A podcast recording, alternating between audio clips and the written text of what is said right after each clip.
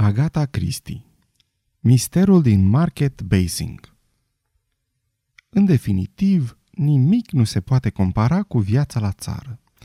Rosti inspectorul Jap, inspirând energic pe nas și expirând pe gură, ca un vilegiaturist încercat. Eu și Poirot l-am aprobat din toată inima. Inspectorului de la Scotland Yard îi aparținuse ideea de a petrece weekendul cu toții în cochetul târgușor Market Basing. În afara serviciului, inspectorul Jap era un botanist pasionat și perora despre niște flori minuscule, înzestrate cu denumiri latinești incredibil de lungi, uneori pronunțate bizar, cu un entuziasm chiar mai mare decât acela alocat cazurilor sale.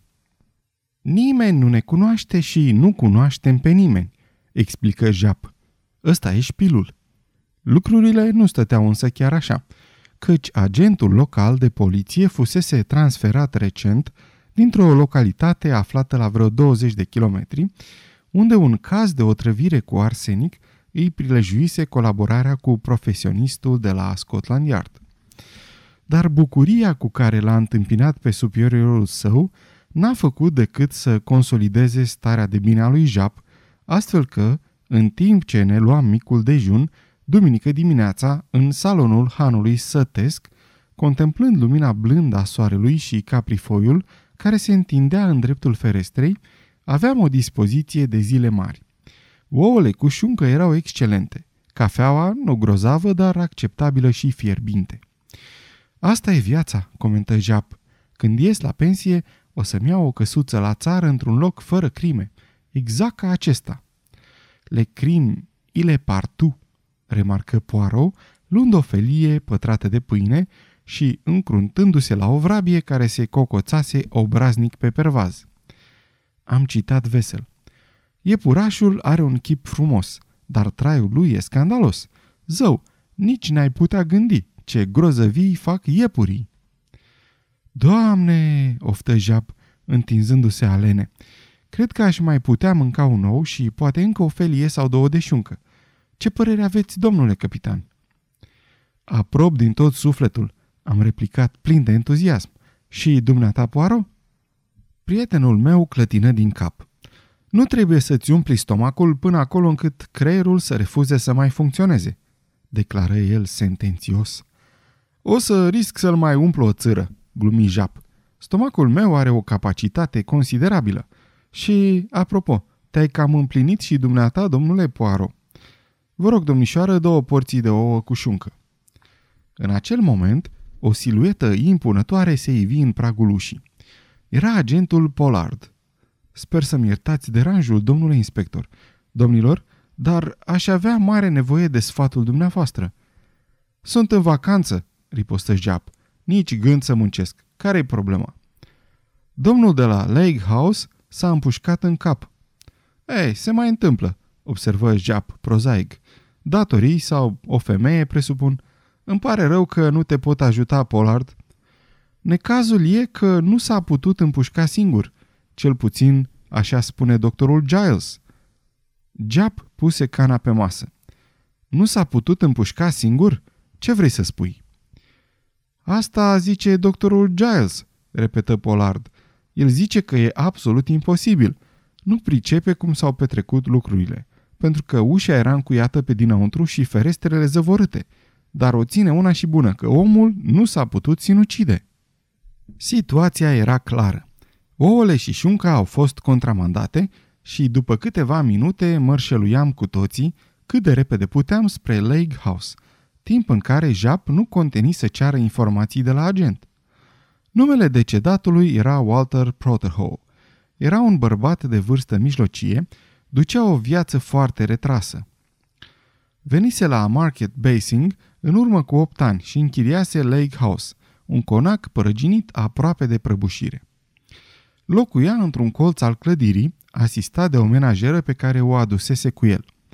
Aceasta, domnișoara Clegg, era o femeie de calitate, cu o reputație deosebită în sat.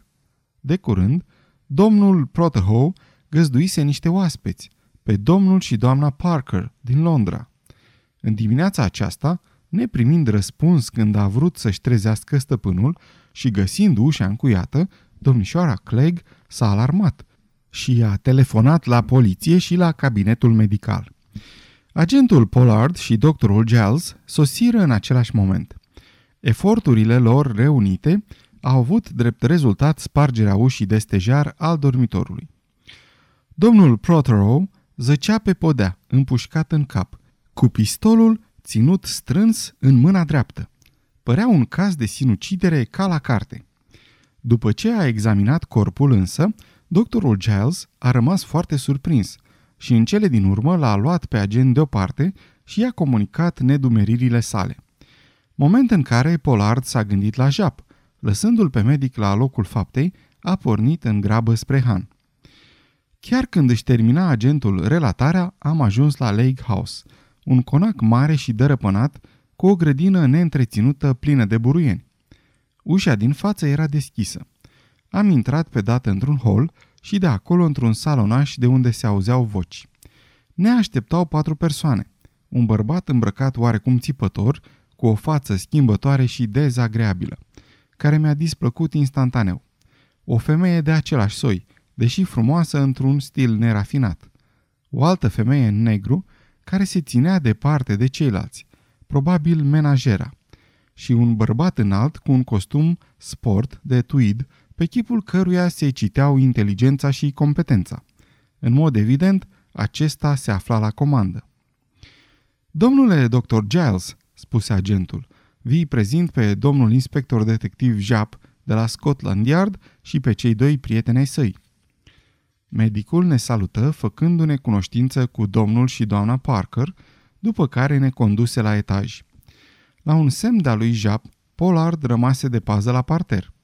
Medicul ne îndrumă pe un coridor, la capătul căruia se afla o ușă deschisă. În balamale rămăseseră numai niște așchii, iar ușa propriu-zisă căzuse pe podea înăuntru camerei. Am intrat. Corpul nu fusese ridicat de pe jos. Domnul Prothero fusese un bărbat de vârstă mijlocie, cu barbă și păr grizonat la tâmple. Jap îngenunche lângă trupul neînsuflețit. De ce nu l-ați lăsat cum era când l-ați găsit?" bombăni el. Doctorul ridică din numeri. Credeam că e o sinucidere clară. Hm, mormăi Jap. Glonțul a intrat în cap prin spatele urechii stângi. Exact, spuse medicul. Era absolut imposibil să tragă el însuși. Ar fi trebuit să-și răsucească mâna dreaptă pe după cap. N-ar fi putut să o facă. Și totuși, ați găsit pistolul în mâna dreaptă? Chiar așa, unde e? Doctorul indică spre masă. Dar nu-l strângea. Ținea pistolul în mână, însă degetele nu erau strânse în jurul patului. A fost plasat acolo ulterior, zise Jap. E limpede. Examină arma. S-a tras un singur glonț. O să verificăm amprentele, însă am îndoiel că vom găsi altele, în afară de ale dumneavoastră, domnule doctor. Când s-a produs decesul? În cursul nopții. Nu vă pot spune o oră precisă ca acei doctori minunați din poveștile polițiste. În mare este mort de vreo 12 ore. Până acum Poirot nu făcuse niciun gest. Rămăsese lângă mine urmărindu-l pe Jap în acțiune și ascultându-i întrebările. Din când în când, totuși, adulmeca foarte delicat cu un aer nedumerit.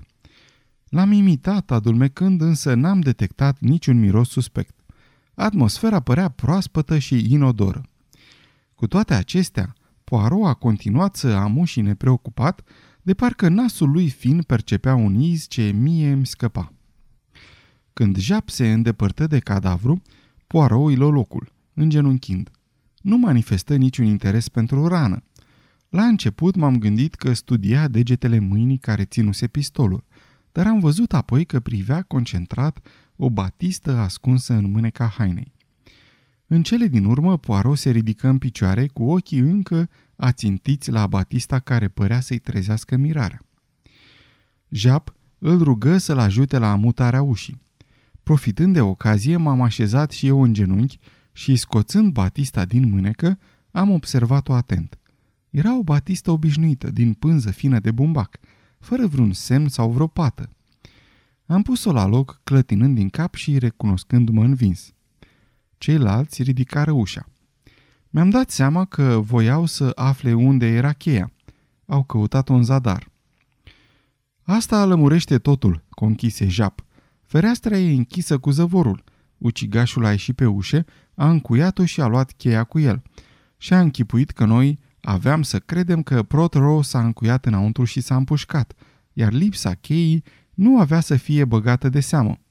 Ești de acord, domnule Poirot? Da, numai că ar fi fost mai simplu și mai bine să strecoare cheia în cameră pe sub ușă. Atunci ar fi lăsat impresia că a căzut din broască.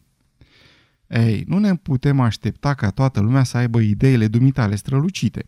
Ai fi spaima tuturor polițiștilor dacă te-ai apucat de comis crime. Mai ai observații, domnule Poirot? Poirot părea că nu știe ce să spună. Privi în jur și remarcă, parcă scuzându-se. Fuma mult domnul acesta. Într-adevăr, grătarul căminului era plin de mucuri de țigară, la fel și scrumiera de pe măsuța din apropierea fotoliului. Trebuie să fi fumat vreo 20 de țigări azi noapte, socoti Jap. Aplecându-se, cerceta atent grătarul, apoi își mută atenția spre scrumieră. Toate sunt de aceeași marcă și fumate de același om, anunță el. Nu este nimic interesant aici, domnule Poirot. N-am sugerat că ar fi fost, murmură prietenul meu. Ha, strigă Jap, ce e asta? Arătă spre un obiect strălucitor aflat pe podea lângă defunct. Un buton de cămașe rupt. Mă întreb al cui e. Domnule dr. Giles, v-aș fi recunoscător dacă v-ați duce să o căutați pe menajeră. Dar ce facem cu soții Parker? El e nerăbdător să plece. Spune că are treburi urgente la Londra. Îndrăznesc să afirm că treburile vor trebui să mai aștepte. După cum merg lucrurile, este foarte probabil să aibă de rezolvat niște afaceri urgente chiar aici. Trimiteți-o încoace pe menajeră și nu lăsați pe niciunul dintre soții Parker să vă scape. În dimineața asta a intrat careva aici? Medicul reflectă. Nu, au așteptat pe coridor cât timp eu și Pollard am stat înăuntru. Sunteți sigur? Absolut sigur. Doctorul plecă să-și îndeplinească misiunea. Un tip de ispravă, comentă Jap aprobator. Unii dintre doctorii ăștia sunt de primă mână. Ei, mă întreb cine l-a împușcat pe omul nostru. Se pare că unul dintre cei trei locatari. Nu o suspectez pe menajeră. A avut la dispoziție 8 ani ca să-l omoare dacă voia. Mă întreb, cine sunt acești parcări? Nu mi-au făcut o impresie prea favorabilă. În acest moment își făcu apariția domnișoara Clegg. Era o femeie slabă, osoasă, cu părul cărunt pieptănat cu cărare pe mijloc și o atitudine foarte sobră și calmă.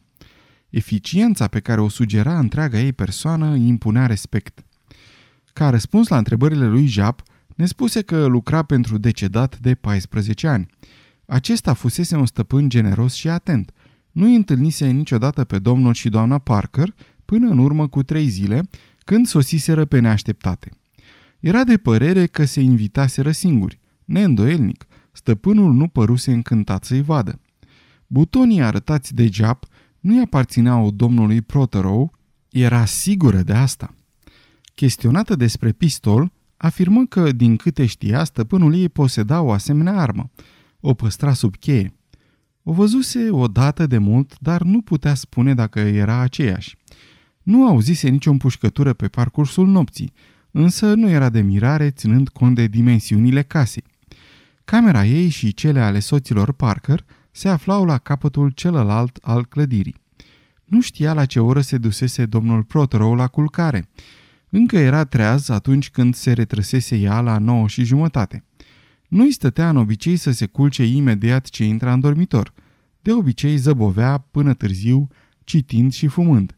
Era un mare fumător. Poirot interveni cu o întrebare.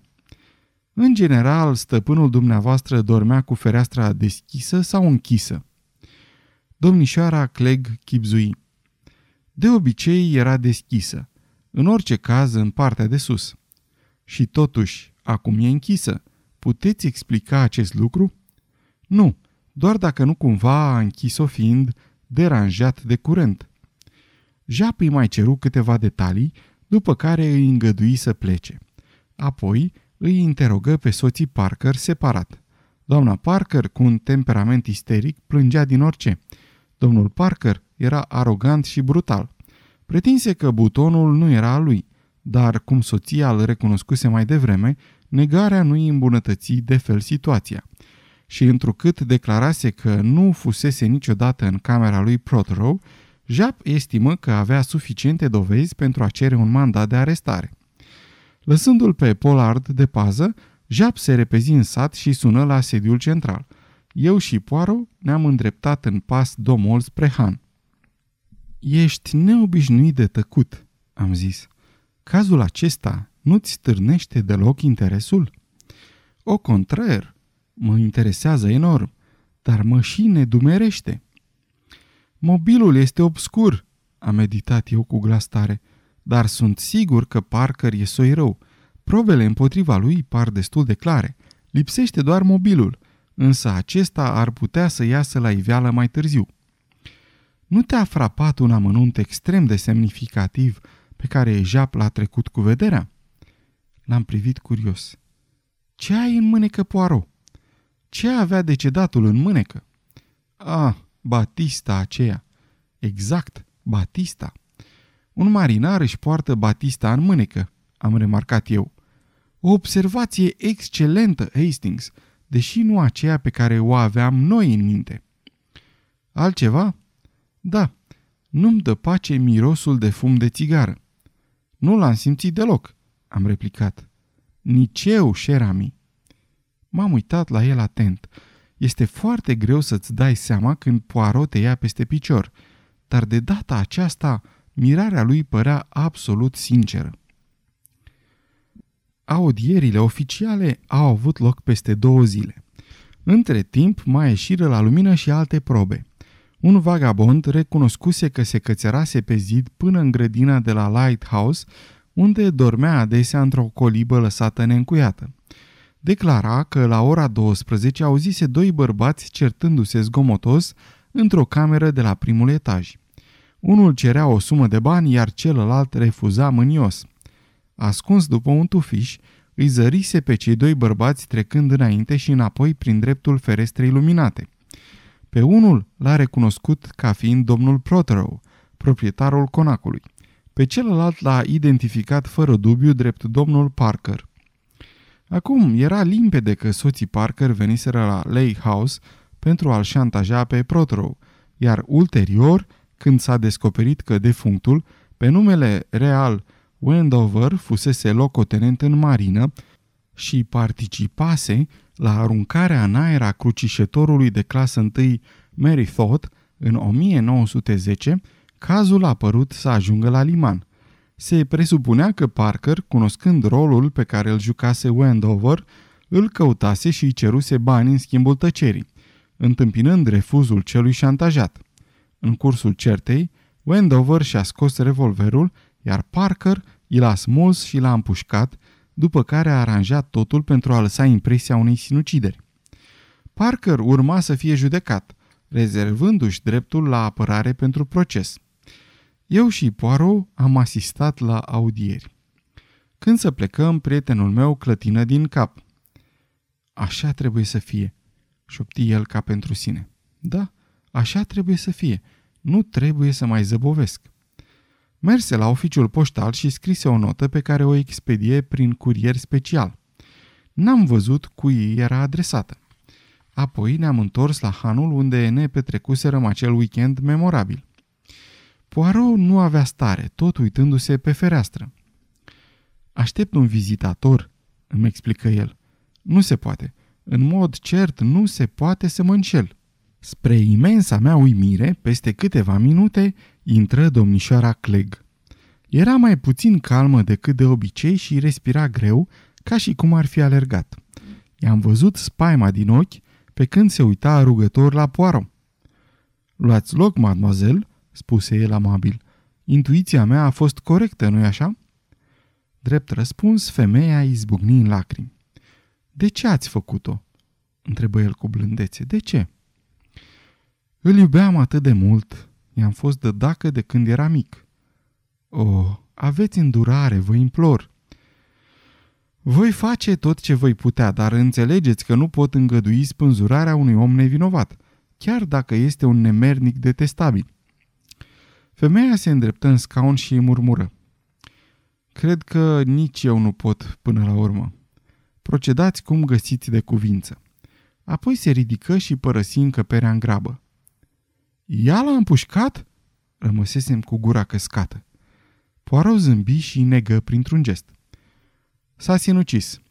Îți aduce aminte că purta Batista în mâneca dreaptă? Asta mi-a indicat că era stângaci, temându-se că avea să fie dat în vileag după discuția furtunoasă cu domnul Parker, s-a împușcat. Dimineață, domnișoara Clegg a venit să-l trezească după obicei și l-a găsit fără viață.